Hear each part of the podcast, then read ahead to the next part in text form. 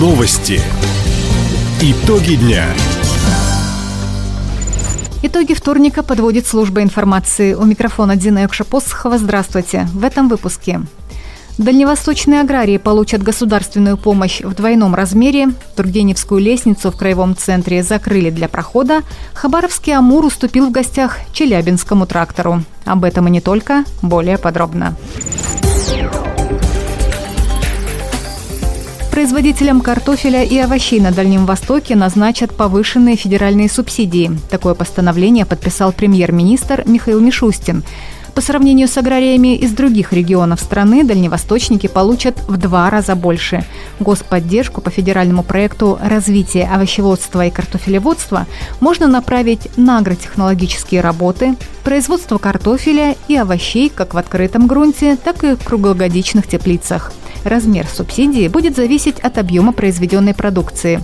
Новый федеральный проект стартует с 1 января будущего года.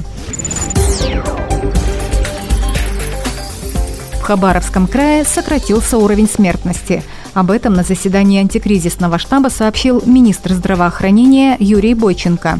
Если три года назад по общему коэффициенту смертности регион был на 82-м месте в России, то теперь на 48-м. Во многом это заслуга реализации в крае мероприятий по нацпроекту здравоохранения. В текущем году на их финансирование выделено свыше 3,5 миллиардов рублей. Почти половина из этой суммы идет на модернизацию первичного звена здравоохранения. Сюда входит строительство и ремонт лечебных учреждений, закупка медицинского оборудования и транспорта. Как отметил губернатор Михаил Дегтярев, власти региона продолжат взятый курс на снижение смертности по всем показателям.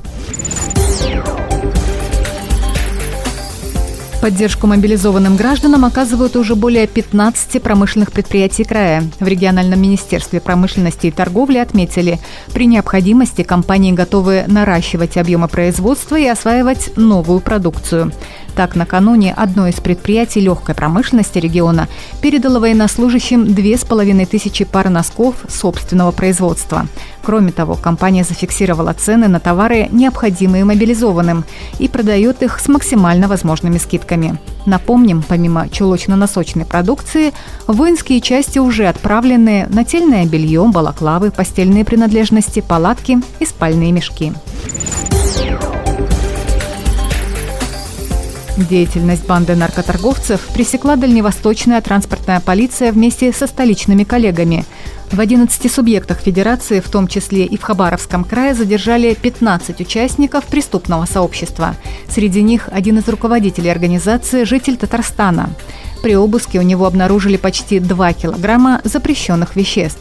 Теперь ему грозит длительный срок лишения свободы, говорит начальник пресс-службы Дальневосточной транспортной полиции Ольга Мироненко. Следователями Следственного отдела Управления на транспорте МВД России по Дальневосточному федеральному округу доказана причастность жителя Республики Татарстан к участию в преступном сообществе, в незаконном обороте сильнодействующих веществ и покушении на сбыт наркотиков. А уголовное дело, состоящее из 10 томов, направлено в суд. Обвиняемому грозит до 20 лет лишения свободы.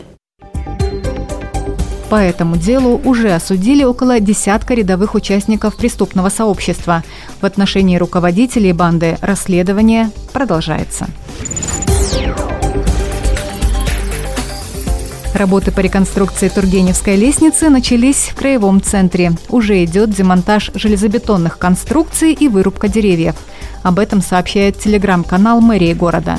В апреле начнутся основные изменения по эскизному проекту. Напомним, согласно плану, кроме диагональных лестничных маршей, здесь разместят арт-объекты, оборудуют места под выставки картин, площадки для отдыха. В администрации города просят учесть хабаровчан, что на весь период проведения реконструкции, в том числе демонтажа, проход по лестнице будет закрыт.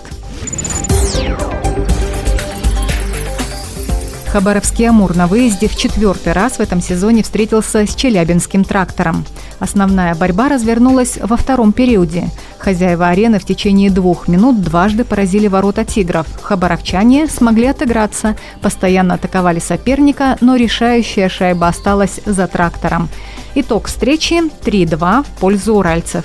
Возможно, дальневосточникам пока не хватает опыта, предположил главный тренер Амура Вадим Япончинцев. Матчи все упорные, равны. Где-то вот именно в завершающей фазе, да, немножко не хватает э, нашей команде в силу своего возраста. То, что игры показывают. В каждой игре то, что мы сыграли с этим соперником. Обоюдо острое, интересно. Я думаю, болельщикам нравится то, что происходит. Я думаю, что за счет правильных действий, я думаю, что тот азарт молодецкий. И придет и опыт, и реализация, и намного будет эффективнее.